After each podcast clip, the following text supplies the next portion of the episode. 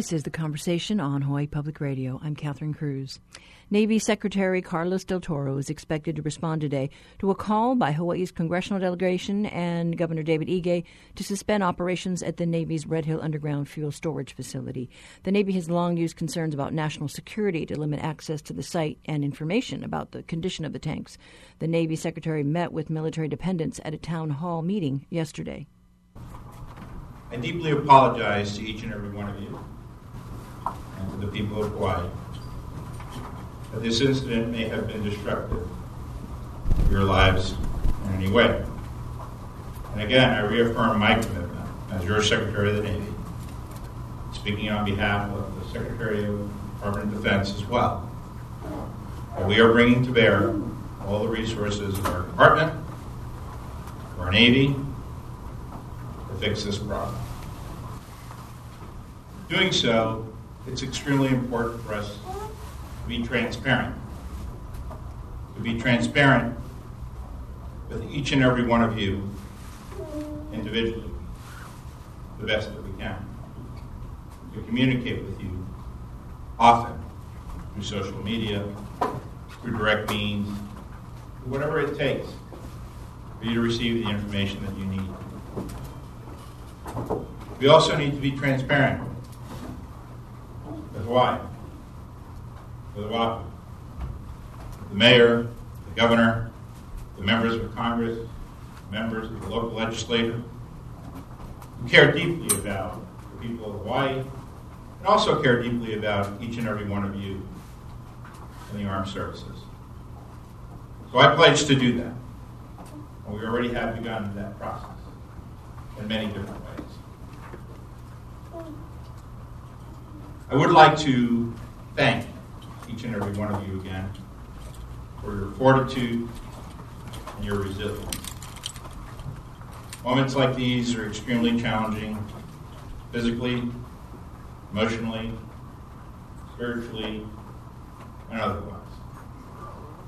And I attest to you that, having just come from the Family Support Center, that, again, we are doing everything possible to make all possible resources of the department available to you.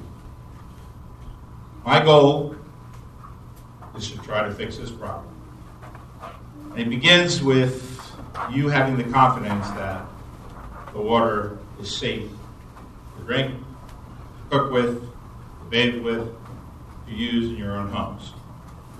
And there are many steps that are being taken since this problem first came to my notice that will be discussed here today in detail in a very transparent way with you.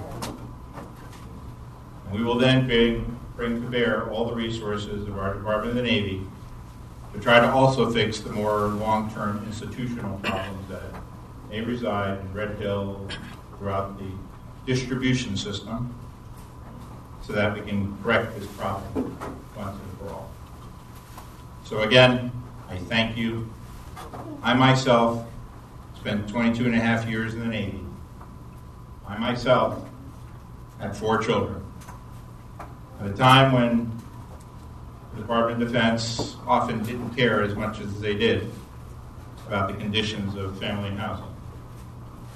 My own kids, yes, experienced having to live in houses with lead paint and other challenges. For me, this is personal. Very personal. Just before I came here, I stopped by Halsey Terrace. And I spoke to a young Air Force couple with two children. I stopped my car and I asked them, What was your experience starting on Sunday morning? They explained to me what they went through. We're going to try to fix that. We're going to try to take care of them physically, mentally, spiritually, working together. I'm confident that our team can do this. I've met this morning with our entire staff, not just in the Navy, but in the Army, with representation in the Air Force, representation from folks in Hawaii as well, that we've been discussing with, to get to the root cause of this problem. That is my commitment to you. That was Navy Secretary Carlos del Toro at a two and a half hour town hall meeting yesterday where he met with military families, veterans, civilians, and Department of Defense contractors. He is to meet with uh, the media this afternoon. It was immediately, immediately following that uh, meeting yesterday that the statement from the delegation was released. At a news conference earlier in the day, Hawaii Representative Ed Case had stinging criticism of the Navy and the Hawaii Health Department for early missteps. Somehow, uh, we have to get to the bottom of not only what happened and why, but um, how to prevent it and how to deal with uh, longer term uh, concerns.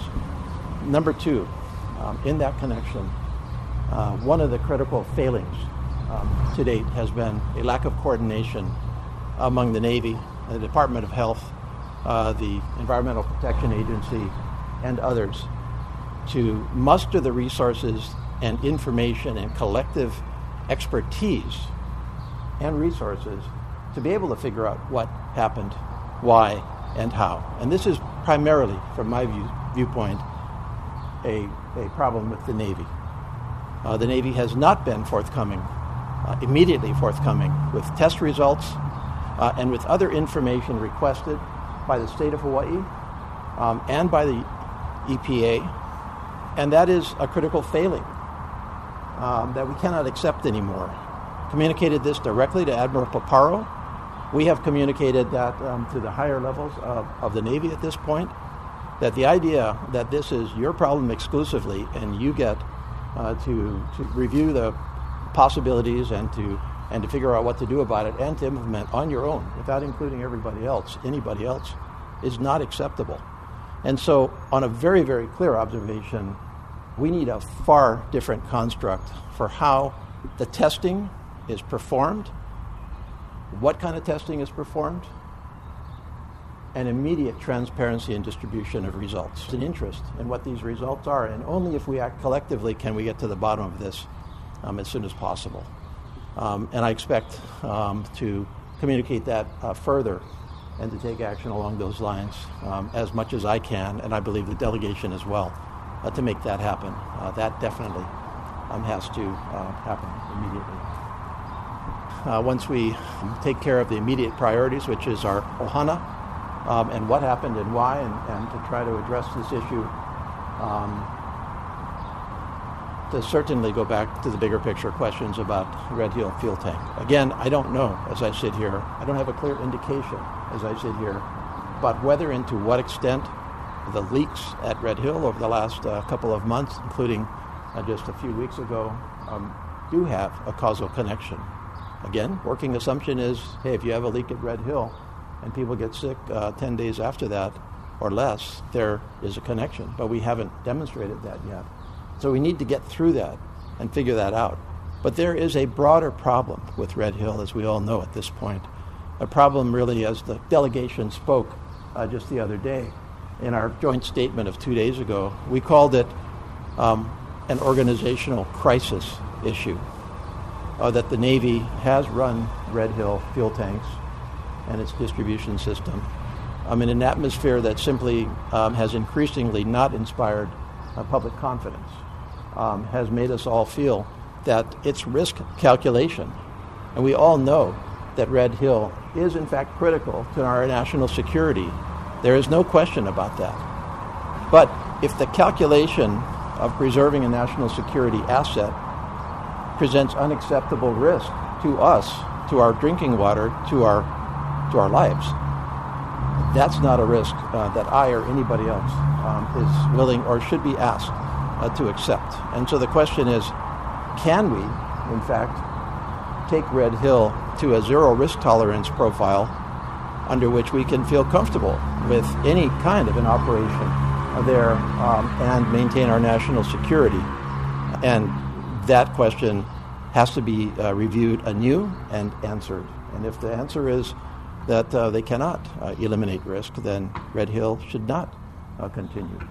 Um, we're obviously going down the road on several um, avenues along those lines, uh, whether it be secondary containment, uh, whether it be integrity of the pipelines. I and the delegation have asked for the funding for all of this, and, and actually not just asked, but mandated the increased standard testing, the increased improvements at Red Hill. We did that even before this incident, and we're still obviously continuing that right now. Uh, but um, it also takes uh, the Department of Defense to substantially ramp up its prioritization of Red Hill and addressing legitimate concerns with its operation. Thus far, the Department of Defense has not sufficiently prioritized Red Hill, in my view. I refer to actually including it in its budgetary requests, actually fighting for it inside the President's budget, inside the Office of Management and Budget. Uh, these are the things that have to happen. We're, we're well positioned as a delegation to require these items uh, with two of us on the Armed Services Committee and two of us on the Appropriations Committee.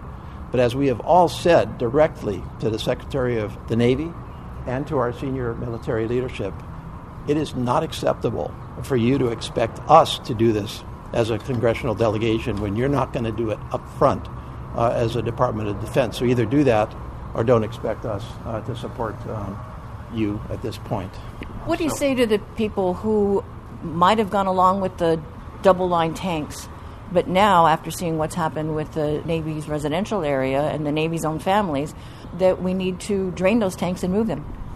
Well, I think first of all, what we know so far is that in this particular situation, the tanks are not the issue.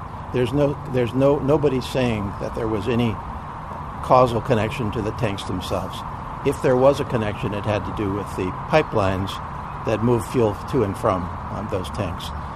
Um, what I'm saying is we have to focus on the immediate crisis, which is uh, help the families and, and stabilize the immediate situation. And then we do have to ask those questions. I mean, uh, secondary containment, um, um, if and as we continue, Red Hill in any way, shape, or form has to be part of that solution. I, can, I cannot envision any solution for Red Hill under which we would not provide for secondary containment.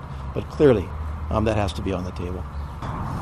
My observation is that the Navy has uh, definitely been deficient in terms of its basic crisis management here. Um, I think they, I think they, they obviously were caught flat-footed when, when the complaints first came from their communities. They have not reacted um, as fast, as comprehensively, as involved in the community as they should have. I think they're doing better now. Uh, so I, I do want to recognize that they are taking this seriously, that they, they have tried to adjust. They're really having to pursue really uh, two things at the same time. Number one is crisis management and, and helping their families. And number two, finding out what exactly happened and why and, and how and, and to develop a plan. Because they're the ones that are responsible for this system. The Army has done a tremendous job of crisis management, um, as any of you who have been to Aliamanu can, can attest. I mean, they've got their stuff together. They're, but they are dependent on the Navy uh, for, for this solution. And so certainly one observation um, uh, that I come away with is, is any, any silos uh, in the services uh, as to, hey, the Navy's going to do this and you know, the Army's not going to get involved in that. Those silos have to fall away immediately. And in fact, um, I have observed in the last couple of days that that has happened. Uh, we have, for example, the Navy welcoming uh, the Army into the Navy housing. I was down at Halsey Terrace, and I had uh, there the, the Navy operating um, um, uh, water distribution. I had uh, the Army operating some potable water supplies, and I had the Marines operating a, a mobile uh, laundry and shower facility for the residents. That's what we need here. Everybody has to pony up and pitch in. That was Representative Ed Case. You know, in a surprising uh, revelation, Navy Rear Admiral Blake Converse told the military families yesterday that it has identified the source of the contamination, though it has not released anything of any detail to the greater general public. We are confident that we have found the source of the contamination, and it is petroleum chemicals that were initiated from the Red River. They were introduced into the potable water system and distributed, and that's the source of the contaminants that many of our residents have identified. The well's been isolated since Sunday.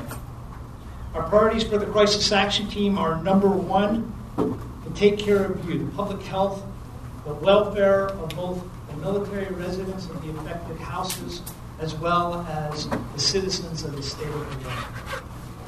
Our second priority is to clean up and restore the potable water system and restore your confidence that it will remain clean as we move forward. And I'll discuss that a little bit more in detail later. And finally, number three, our priority is to diagnose and correct the introduction of the petroleum products into the well. We have some pretty good indications of how that happened, and we're working with the Department of Health and other entities to validate those, and we'll provide more details on that as we work through the engineering on that. What I can tell you right now is, uh, from a public health perspective, to take care of the residents who are affected. We've been putting folks in hotels at very rapid pace. We have over 700 residents now in hotels through a combination of TLA and contracts, and there's more available, and we are eager to support. Contact DOC, go online and subscribe, or go to either Task Force Ohana in AMR Reservation if you live there, or go to the Aloha Center if you want to do that in person, and we'll take care of it. We're aggressively working also for those people that don't want to move out of their homes but have been significantly you know, inconvenienced by this lack of potable water and the lack of ability to do the basic things that you need to do to, be, to take care of your family. We're looking at opportunities for financial support, something like per diem if you stay at home, and not exactly that terminology, for those folks that want to stay at home but don't have clean potable water. Um, we, are, we should have resolution on that within the, this day, perhaps as soon as the next couple hours, if not by tomorrow. And we'll provide you that as soon as we have that. We'll first post it, and then we'll put out a press release, and we'll come back and talk to you about that. And that was Navy Rear Admiral Blake Converse. You know, Lieutenant Governor Josh Green last week urged the governor to declare a public health emergency. And also last week, the delegation pressed for Ige to ask President Biden to declare a public health emergency. Uh, Green wants the tanks to be drained and said Par Hawaii has the capacity to take some of the fuel, which the company confirmed. The governor's office declined to comment. Here's Lieutenant uh, Governor Josh Green talking about his proposal. So, the proposal that my team and I offered, just to maybe take some of the pressure off of everyone, is to begin the process of a partnership to get this oil above ground. We know that Par Hawaii has worked you know, diligently in the state of Hawaii for a long time they actually were phenomenal with us. I don't know if people remember, but they were the ones that provided the fuel for our flight when we went over for the medical mission to Samoa to vaccinate that country. And they have worked with the Navy before. Uh, in 2017 and 2018, they were able to demonstrate that they can move fuel over to some of the military vessels. So this is just one among many plans, but I think that the people that are in harm's way right now would appreciate some additional certainty that that you know that that fuel is not hovering over the water table. It's completely unacceptable that that there's ever fuel in the water, uh, and that which affects our children is even more impactful for all of us as parents or aunties and uncles.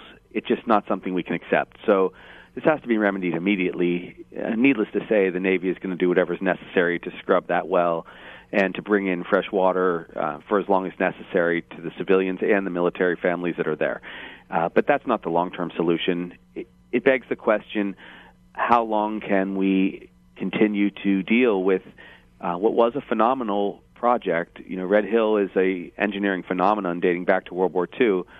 But those tankers, of which there are 20, and they each can hold 12.5 million gallons of oil, it, it's uh, it's old, and there is uncertainty there they know that they have to address it, and there are some long-term plans to address it. But we have a short-term crisis, so I'm trying to provide some additional options for the governor, as I tend to do.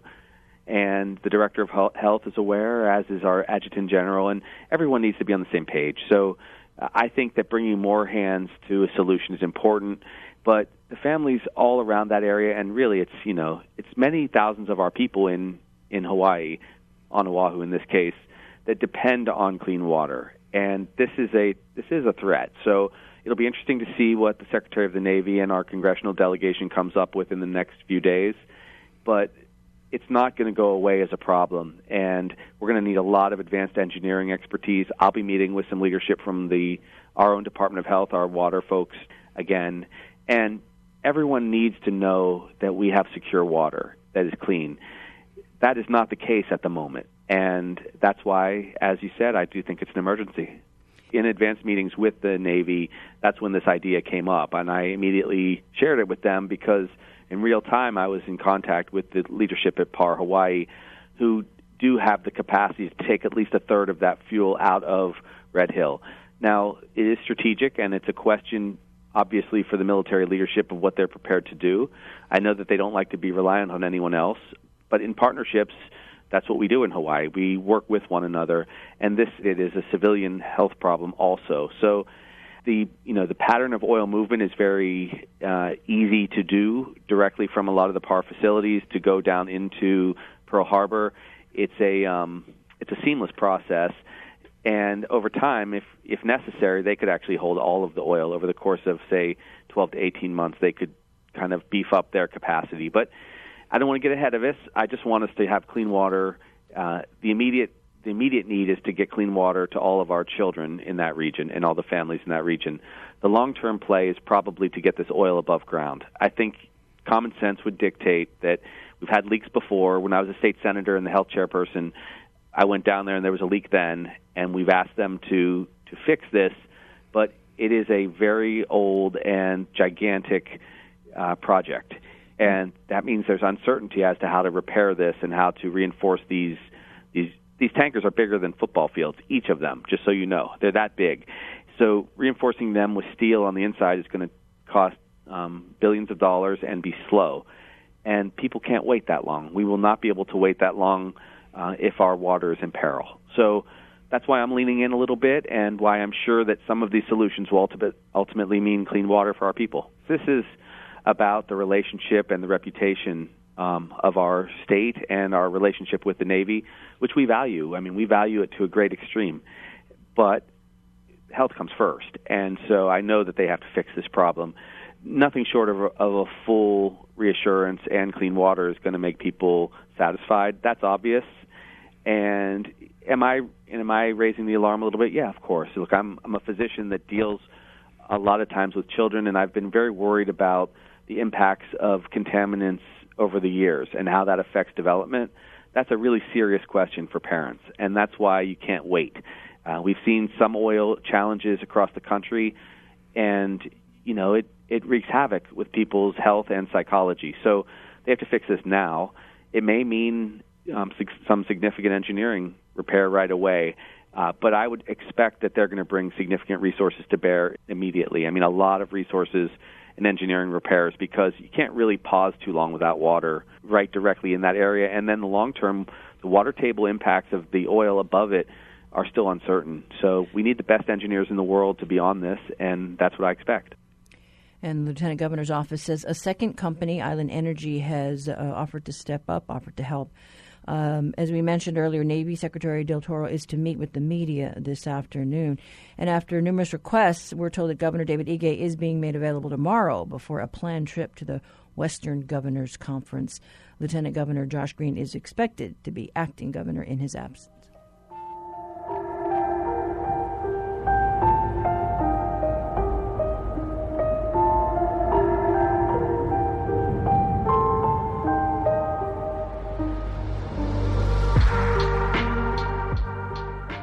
Support for HPR comes from the National Kidney Foundation of Hawaii, helping to improve kidney health through virtual community health and education programs, open to the public. Learn more about programs and services at kidneyhi.org.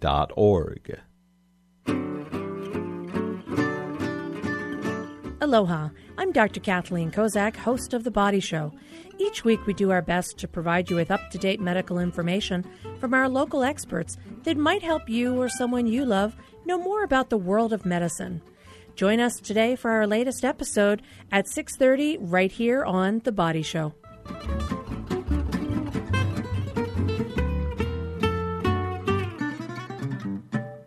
Support for Hawaii Public Radio comes from the Queen's Health Systems, committed to caring for the community at its hospitals and clinics. Learn more at queens.org.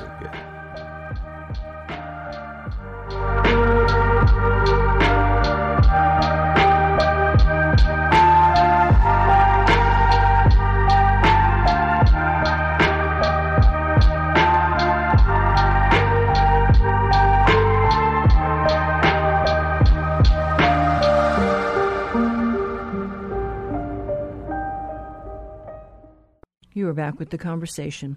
You know, the delay in confirming petroleum contaminated water has exposed a need for a local test site. That is the subject of today's reality check. Politics and opinion editor Chad Blair joins us from Civil Beat to talk more about our vulnerability. Good morning, Chad. Good morning, Catherine.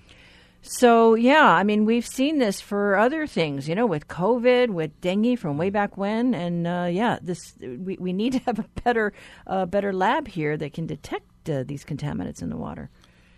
Right. Uh, so, Christina Jedra's story today, and, and, by the way, she'll be at that 1.30 press conference with the Navy Secretary who happens to be in town. Tomorrow's the Pearl Harbor uh, 80th anniversary, of course. You know, even though we've known for many years now the concerns about the Red Hill fuel operations, the aquifer, and so forth, we have we just don't have a lab that has the capability to test those samples for petroleum products uh, here locally. In fact, we had to send them to California, and of course, we heard last week how the Department of Health reported that uh, some of those samples were damaged uh, in transit. Uh, problems with the bubble wrap. Um, and that's concerning. Why should it take so long? Folks like Donna Mercado Kim, a state senator who whose district is right in that area, the greater Red Hill area. So that you know that's just absurd that we, we can't have immediate answers regarding uh, the quality of the samples. Uh, but the reality is, at least right now, it does not exist, and the Navy thus far has said it isn't cost effective, although they are open to looking at possibly having uh, capabilities down the road. Well, you know, I did uh, uh, hear the military say that uh, they did go down to this one site where they think there's been uh, some issue, and uh, they had an independent party take the samples, and then they gave some samples to DOH and some samples to the military, and they said, "Okay, you go send them to your labs, and then we'll see what they what turns out." But it does take time.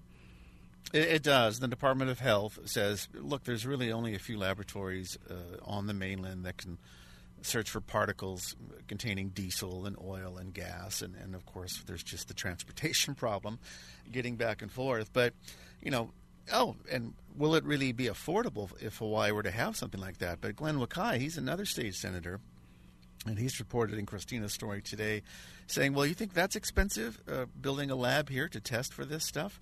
How about a class action lawsuit from all the people that have been impacted there at the uh, the military facilities? He said it's, it's just ridiculous. Uh, another uh, representative um, in the area saying, you know, maybe the legislature will have to consider appropriating money for some sort of lab facility here in the islands to test for exactly this sort of situation. Yeah, well, uh, you know, there there is that uh, issue of of uh, just the delay, you know, because of our geography, uh, and the equipment is pretty expensive. It is. It also has to do with the type of testing, and without getting into too much detail, it has to be very specific. You're talking about particles per billion. Uh, there is a laboratory at the University of Hawaii that the Department of Health has been working with, but it, it just doesn't have the capability to to go down to that level of testing. And as you mentioned, we still don't quite know where the where the uh, the, the, leaks are coming from. Although the the Navy, as you indicated, thinks it has found a a way to do this. By the way, we just heard from Governor Ige, who you mentioned is going to be talking with you folks uh, tomorrow and other media. He did say on the Spotlight program today that uh, there's only so much the state can do in terms of whether it can actually shut down the facility. It is a naval facility that is the federal government, even though it is state's drinking water that we're concerned about. So I don't know how much uh, the state can do. Uh, of course, you had Josh Green on, the lieutenant governor, saying, let's empty the tanks. Yeah, you know, I mean, everybody's just looking long and hard at uh, what's the solution going forward. You know, once they finally tell us what the source of the contamination is exactly and how they're going to clean it up. Yeah, we're all sort of on pins and needles what's going to come out of that press conference today with uh, Secretary uh, Carlos del Toro. Um, and of course, you'll be reporting it, we'll be reporting it, and, and hopefully we'll have an update, particularly for all those families suffering from headaches and, and uh, sore stomachs and rashes and sores and all sorts of problems, stomach aches. Yeah, yeah. No, our, uh, our uh, thoughts are with all those families. But thanks so much, Chad. Yes. Thanks, Catherine. We've been talking with uh, Civil Beat's uh, Chad Blair. Uh, for more on that story, uh, Christina Jedra's story, go to civilbeat.org.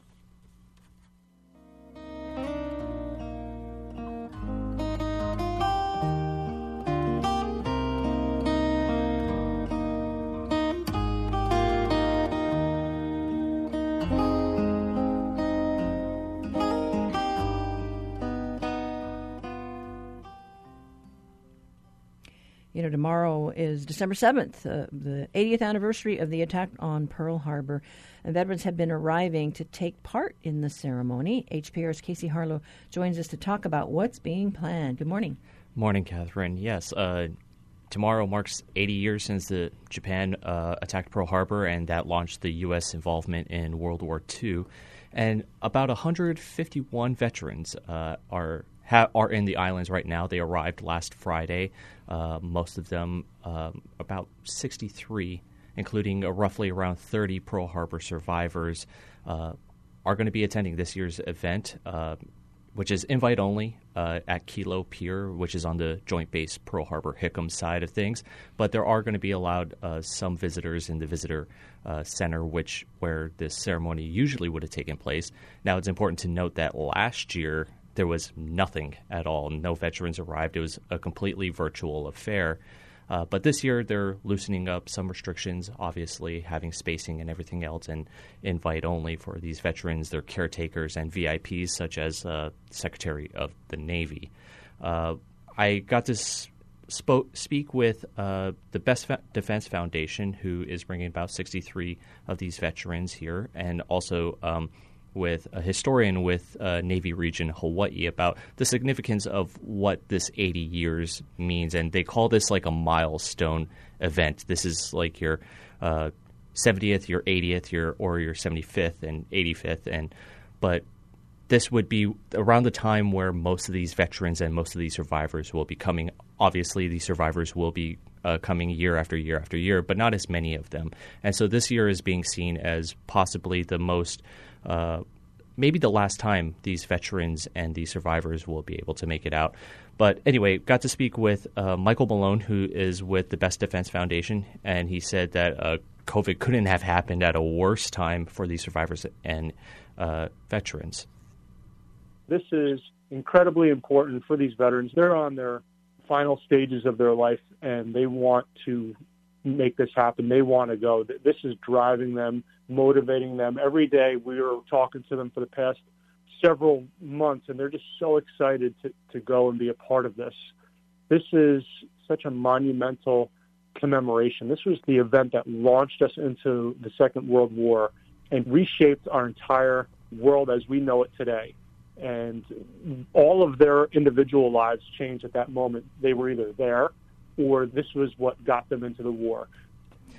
And Malone has said that, you know, in these talks with them in the coming months, uh, there have been a couple of these uh, survivors and veterans who have been doing push ups mm-hmm. in their late stage of life. But these guys are back in 1941 and during the war were young. Uh, yes. They were 19, 20 years old, and now it's 80 years later, and so now they're in their 90s and uh, maybe hundreds. And there were so many that were so disappointed because they were hoping to come last year, but because of COVID and and their risk, they yeah, they, they they didn't. So yeah, it'd be nice to see them get together tomorrow. Exactly, and like I said, about 151 of these veterans, and uh, including Pearl Harbor survivors, will be attending. Uh, in no way is that a record. And I spoke to Jim Neuman, who is the historian of Navy Region Hawaii, and this is this is kind of a compare and contrast of the last big milestone event. For the 75th anniversary, we had well over 300 veterans, but I think that's just a reflection of five years having passed. Typically, if I were to do an average number for the last five years since the 75th, we're averaging about 70 veterans that are attending. Because of their advanced age, every single day, obviously, is something that we're grateful for that they're still with us uh, at any given time. But considering that the average is about 70 veterans at a typical ceremony, the fact that we have 150 is, is a pretty good show and the Parks uh, Service is still collecting testimonials from these veterans. I, if you recall, there was a big effort over the, especially over the years, to collect these testimonials from these survivors and from these veterans of their accounts of what happened on December seventh. And Neuman says they're still doing that, and even if you uh, it goes beyond uh, World War II veterans. If you have a family member who's like in the Korean War or Vietnam War or even Desert Storm, uh, it's important to get these uh, testimonials in and record what happened, and then you could send that to uh, museums or the National Park Service, and they would be able to use that in the future. Uh, and like I said, many of these uh, veterans came last Friday. Uh, there was a chartered flight that landed. Uh, one of those veterans is a private first class from the Marine Corps, uh, Kenneth Wells, and was asked. He was asked, you know, what does this mean to you? How are you feeling? And this is what he had to say. Well, it's it's an emotional time, and you know that it's been worth every effort that the young men put into it. You know, in the Army, Air Force, Marines, and all that. But uh, I I think we just got here, and I think if you interviewed me two days later, I'd have a different answer for you. But right now, I'm glad to be here and glad to celebrate it. And we're happy that they're here. yeah, exactly. And tomorrow's events will be live streamed starting at 7:40 a.m. Uh, PearlHarborEvents.com. All right. Well, thank you so much, Casey. Thanks.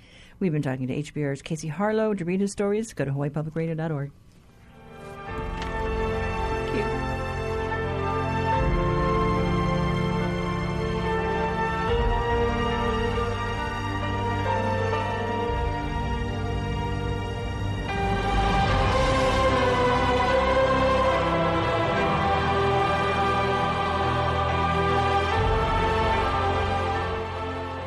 Support for Hawaii Public Radio comes from Bonnie Rice and the Rice Partnership, providing full service wealth management on Oahu, Maui, and throughout California. Learn more at thericepartnership.com. Whether you listen for a few minutes a day or a few hours, whether you tune in for breaking news or curated music, when you listen to HPR, you count on us to be a part of your day. Our end of year fund drive is coming up. Help us continue bringing you the quality content you rely on. Visit hawaiipublicradio.org and become a first time member for $10 a month. Or, if you've given before, consider an additional gift. And thanks. Support for Hawaii Public Radio comes from the Shidler College of Business at UH Manoa, offering a distance executive MBA in travel industry management. Shidler.hawaii.edu.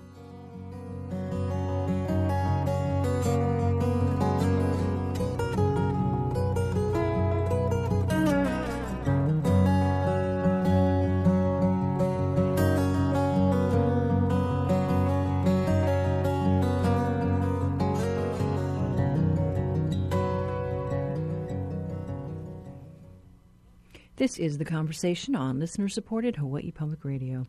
You know, we'll be getting a visit from a celestial body this month. Comet Leonard will be visible in the skies soon.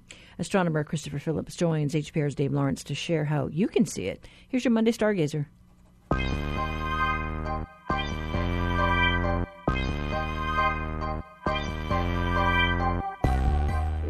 Stargazer Time, our weekly look into the massive universe surrounding our tiny planet and also things we can try and spot in our dark island skies. As usual, we are thrilled to have the expertise of Christopher Phillips, and we've got him on the line right now. Hey, Chris, welcome back. What is in store this week? Hey, Dave. It's good to be back. So this week, stargazers, Jupiter and Saturn can be seen in the southern and western skies till they set shortly before midnight. The moon this week is passing through its first quarter phase, but conditions will remain perfect for stargazing. And I understand this week we have a preview of this comet that's going to be visiting. Indeed, this week begins a month of cometary wonder as Comet Leonard graces us with its celestial presence. The comet, which is on a journey from the outer planets, will be visible in the early morning in the northeast this week. After that, your next best time to catch it will be from December 17th onward, where it will be present in the evening skies near the planet Venus. And will this be visible from the city too, or do you sort of need a, a light, uh, an area with less light? Yeah, unfortunately, it won't be visible from the city as it's a little too faint to be seen from anywhere with substantial light pollution. Mm-hmm. So your best bet is to get out of the city and to somewhere nice and dark. And tell us a little bit more about the comet itself, Chris. Well, Comet Leonard seems to have originated from the Oort cloud and was discovered just this year by the Mount Lemmon Infrared Telescope in Arizona as it crossed the orbit of Jupiter. And it's now barreling towards the sun where it will whip around and head back out into the outer solar system. And what do you think it'll look like? Kind of describe what we can expect to see. Well, it won't be as bright as Comet Neowise, which we saw in 2020, so it's best to temper our expectations.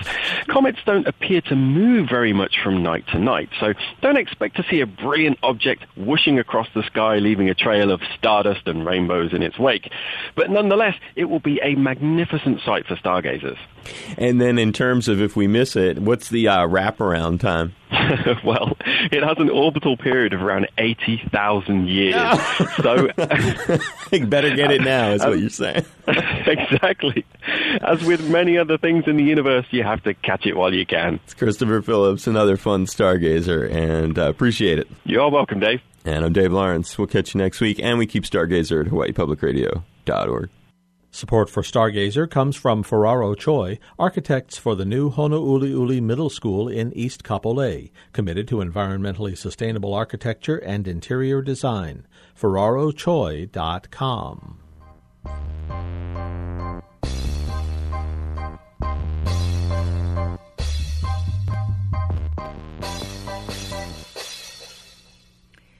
Year after year, proponents of a sugar tax push for passage of legislation that they believe will make for a healthier Hawaii. Will they be successful in 2022? Diabetes, obesity, tooth decay, and heart disease are the reasons why health advocates keep up their campaign. They aim to lower those rates and are coming out early to get support for passage of a bill for a tax on sugary drinks. HPR's Lillian Song sat down with Amanda Fernandez of the Hawaii Public Health Institute and Dr. Lynn Fujimoto of the Hawaii Academy of Pediatric Dentistry. Fernandez explains how the proposed fee works. The purpose of this fee is not just to curb sugary drink consumption, which is its primary purpose, and in doing so, it's very effective.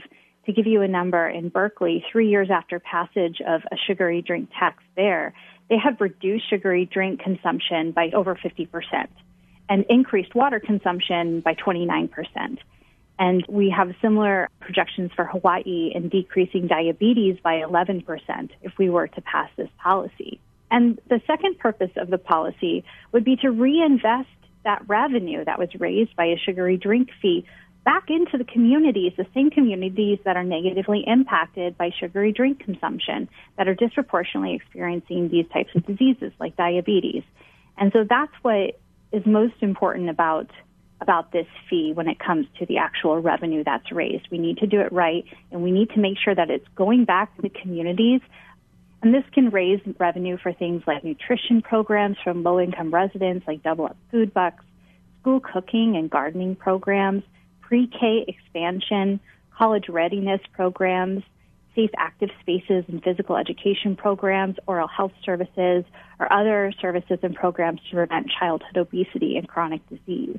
There are already so many community groups that are of and for the communities that are negatively impacted by sugary drinks that know the solutions that their communities need, and this gives them the tools to make those solutions a reality.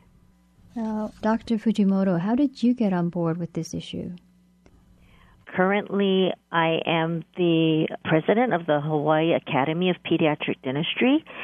In dentistry, we do support the sweetened beverage taxation because we see so many children, and especially in Hawaii, that have rampant decay and obesity.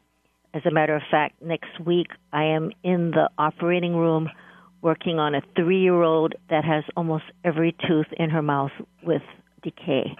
And so, um, Hawaii, we have the highest rate of decay in the nation. And so, you know, we're very passionate about the sugary drink tax. Did you say a three year old is going into the operating room and you're going to be working on all her teeth? just about all her teeth and because of the extent of her decay and you know they're at 3 years old they're not able to fully cooperate that we routinely go to the operating room and we treat these children under general anesthesia and determining that the cause of her tooth decay really is because of what she's consuming a lot of it is the lifestyle they're consuming. Um, a lot of it is the sugar in their diet, the high sugar. Sometimes it is from nursing bottle or nursing, but in most instances, it's from the diet. Hmm. And Amanda, what would you say to opponents who have said that this tax really targets small business and people without disposable income? especially during this time of COVID. I've read some people say that these taxes are regressive. It only affects low middle income people more than upper median people. So, first, on the question of businesses, this has been done in a number of other jurisdictions. There's no evidence that the tax increases led to a drop in store revenues or even job losses. And on the regressivity, the most progressive way to prevent a regressive fee or a regressive tax is to make sure that the revenue is going back into the communities that are negatively impacted. And when it comes to support, we see 81% overall of Hawaii registered voters in lower income households that support this fee. Mm. And where did that percent number come from? A 2020 poll conducted by Ward Research. Mm. It's 81% of Hawaii registered voters overall support a fee, and that support is higher among lower income households. Okay. I guess there's something here too, though. Uh, human nature. It may just be that some folk would rather stick to what makes them feel good rather than what is good for them. Dr. Fujimoto, how, how, how would you address this? You know, there was an article that just came out in our American Dental Association news brief about how they're linking children that have been introduced to sugary drinks younger than six months of age were more than 50% likely to drink more juice later in childhood and 60% more likely to consume sodas. And so if parents waited till after their first year of age to introduce these sugary drinks, there's a less likely that children would request sugar drinks as they grew up. And a lot of times when these children started drinking these sugary drinks at an early age, they refuse to drink water later because they feel like the water has no taste. And so then they choose the sugary drinks over water. So, you know, there is a very, very significant correlation between giving children, young children, sugary drinks. And so if we can, you know, increase them not to get the sugary drinks at a young age, it would benefit all these children. Now, just to add on, you know, in regards to human nature and making the convenient choice, what this would enable communities to do is to make the healthy choice, the easy choice. And that's exactly what we want to see happen. And do we anticipate that 10 years down the line we're going to have 0% sugar sweetened beverage consumption in Hawaii?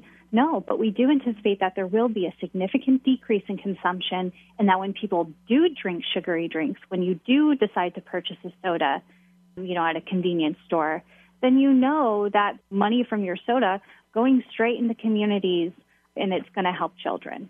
Okay, so knowing that sugary drinks are the number one source of added sugar in American diets.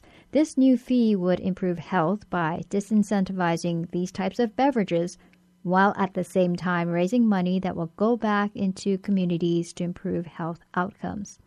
Dr. Fujimoto, how do you see forward momentum going as this bill waits to be heard by lawmakers next session? You know, we can only hope that the legislature would be able to thoroughly review this bill and, you know, see the outcome benefits for all the Hawaii keiki. We definitely need to address the enormous amount of decay that is going on with Hawaii's children. So, you know, there definitely needs to be some oral health education and awareness, and we hope this would help with all that. And you, Amanda? This has been adopted as an official priority of the statewide obesity prevention task force. We work with a number of organizations and community advocates, and this was chosen as one of their top three priorities to work on for this year. The legislature has a big job, and there, there's always there are always advocates and community groups coming to them and trying to get grants and aid or uh, trying to get money and budgets to fund different community-based initiatives. This is an innovative way to do that. This is a solution and a way forward. So it is not asking for existing money. It is a way to raise revenue and to curb consumption all at once. There was a study that projected that this fee would prevent 12,000 cases of childhood obesity, 11% decrease in diabetes, saving $59.3 million in healthcare costs, in addition to raising about $60 million that could go back into communities. There is no downside to this. And we know that a lot of legislators see that, and we hope that this is the year we can make it happen. And That was Amanda Fernandez at Hawaii Public Health Institute and Dr. Lynn Fujimoto of the Hawaii Academy of Pediatric Dentistry. Uh, that sugary drink bill is slated to be on lawmakers' agenda in the upcoming legislative session. We'll see if the bill gets a hearing.